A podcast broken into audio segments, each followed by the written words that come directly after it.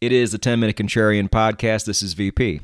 We are a solutions based podcast diving into the world of contrarian investing and alternative finance. Episode 1 is brought to us by Blueberry Markets.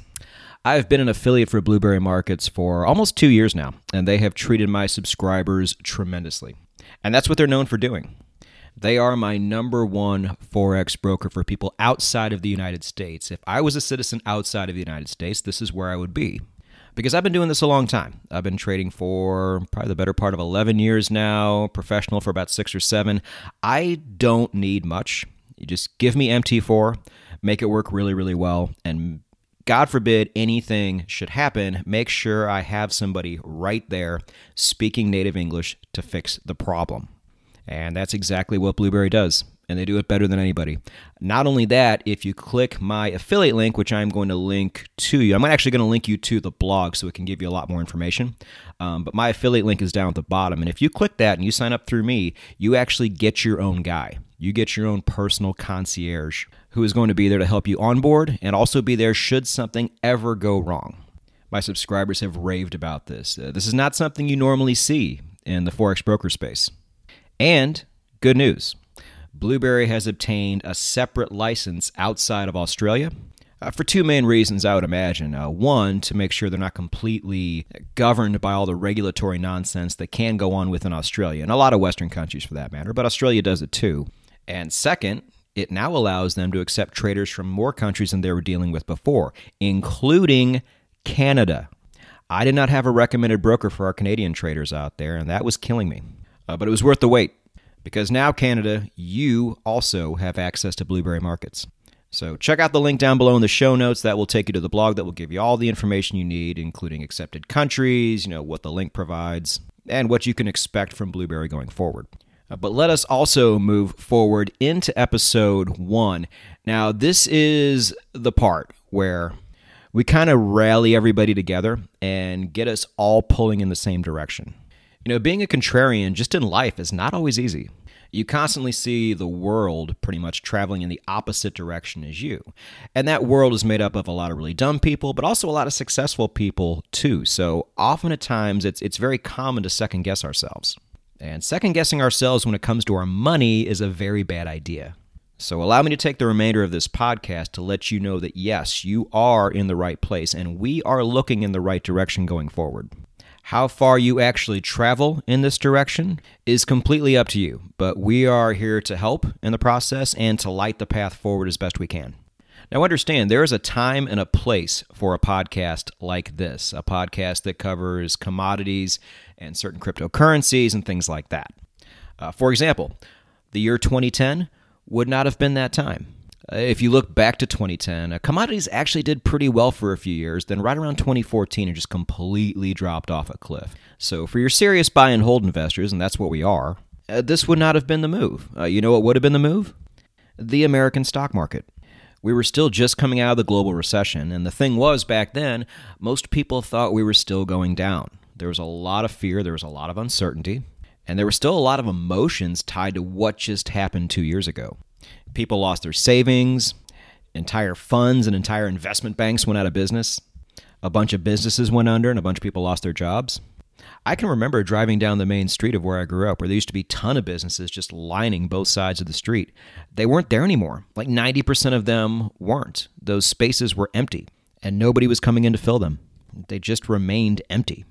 You know, mentally and emotionally, you don't just recover from that overnight. But while all of this fear and uncertainty was going on, something else was going on too. Interest rates on the United States dollar had dropped below 1%. Money and borrowing had become cheap again. And banks were slowly starting to lend out money again. And these were some of the factors that led to the resurgence of Silicon Valley, to a new wave of entrepreneurship, to a lot of companies that had survived the recession. Well, now they had just lost most of their competition and had blue skies ahead. So, even though a lot of people did not want to put their money in the stock market at this time, the fundamentals were there and it was absolutely the move. This was the contrarian play. Commodities at this time had become a bit expensive, and stocks relative to commodities were quite cheap. And we were off of the bottom. So there was no more risk of trying to call the bottom at the wrong time and losing more. We had already established some real upwards momentum right around 2010. And if you want to go look at a chart of the S&P 500 right now from 2010 all the way up until now, it's pretty easy to see what would have happened to your investments had you had just done that. And look, one day it's going to be time to do that again. It will be time to rotate your money out of things like commodities, you know, like emerging markets and maybe even out of crypto. And believe it or not, rotate those things back into boomer stocks, which by then should be very cheap again. It's not terribly difficult you know, you find markets that are expensive and you take your money out of those markets and move them into markets that are clearly cheap. And there will be a time where the American stock market becomes cheap again. But that time is not now. Oh goodness no. I will provide a link down below in the show notes showing you the S&P 500 commodities ratio right now. It is as high as it has ever been. Sentiment is still very high. Look at all of the financial news networks out there. They might spend a little bit of time talking about oil, a little bit of time talking about gold maybe, but that's all you're getting. They spend most of their day talking about the S&P 500 and the companies in it, you know, Pfizer, Amazon, the airlines, because look, it's not the network's fault, you know, it is in their best interest to show people what they want to see. And that is just what most traders and investors are interested in right now. Now, conversely, Bloomberg has one 30 minute show dedicated to commodities. It's called Bloomberg Commodities Edge, and it used to come on every week. And as of May, it now comes on like once every two weeks. I mean, this is how hated and unloved the sector is right now. But if you are able to look under the surface a bit, you're going to see a different story being told. In the show notes, I'm also going to provide you a link of the GSCI Commodities Index. It's a really nice kind of broad scale commodities index that I like to look at. And you will see that we have come off of the bottom, which is good. We don't try to call tops and bottoms here. There is way too much unnecessary risk in doing that, and nobody is ever able to do it consistently. We would rather come off of the bottom and start seeing some real upward momentum coming our way, and that is exactly what we are getting. So, look, not only are we in exactly the right place, we are exactly in the right place at exactly the right time. Could the equities market still go up? Absolutely. There are a lot of reasons why this might happen. All of you macro heads out there familiar with things like melt up and crack up boom, you know, things that are really like just death blows for the overall economy, but still make the price of stocks go up. You know, things like this are certainly possible. Uh, but if you're looking and thinking long term, how much confidence can you really have in markets like the equities market, in real estate, you know, things like that that are so clearly expensive right now? Uh, going forward, I would so much rather be where we are right now.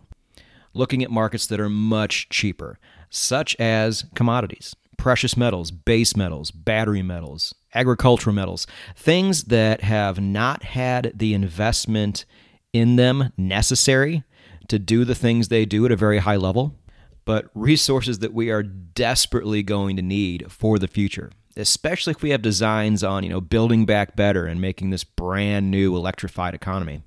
You know, we have not been able to put the necessary amount of funding into a lot of these mines, into a lot of these sectors as a whole, and they have not been able to produce at the levels needed for us to move forward.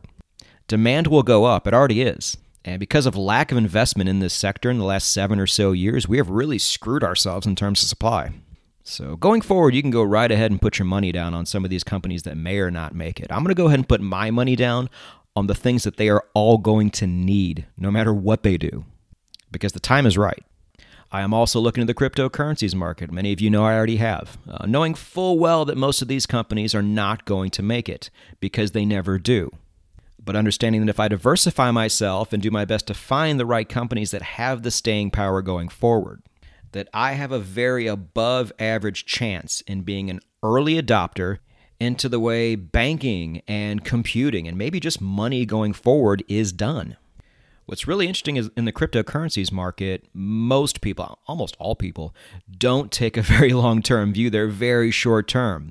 They're very young. You know, they haven't understood the beauty of taking a very long term view on a lot of these things. So their mistakes, their amateur screw ups, become our advantage.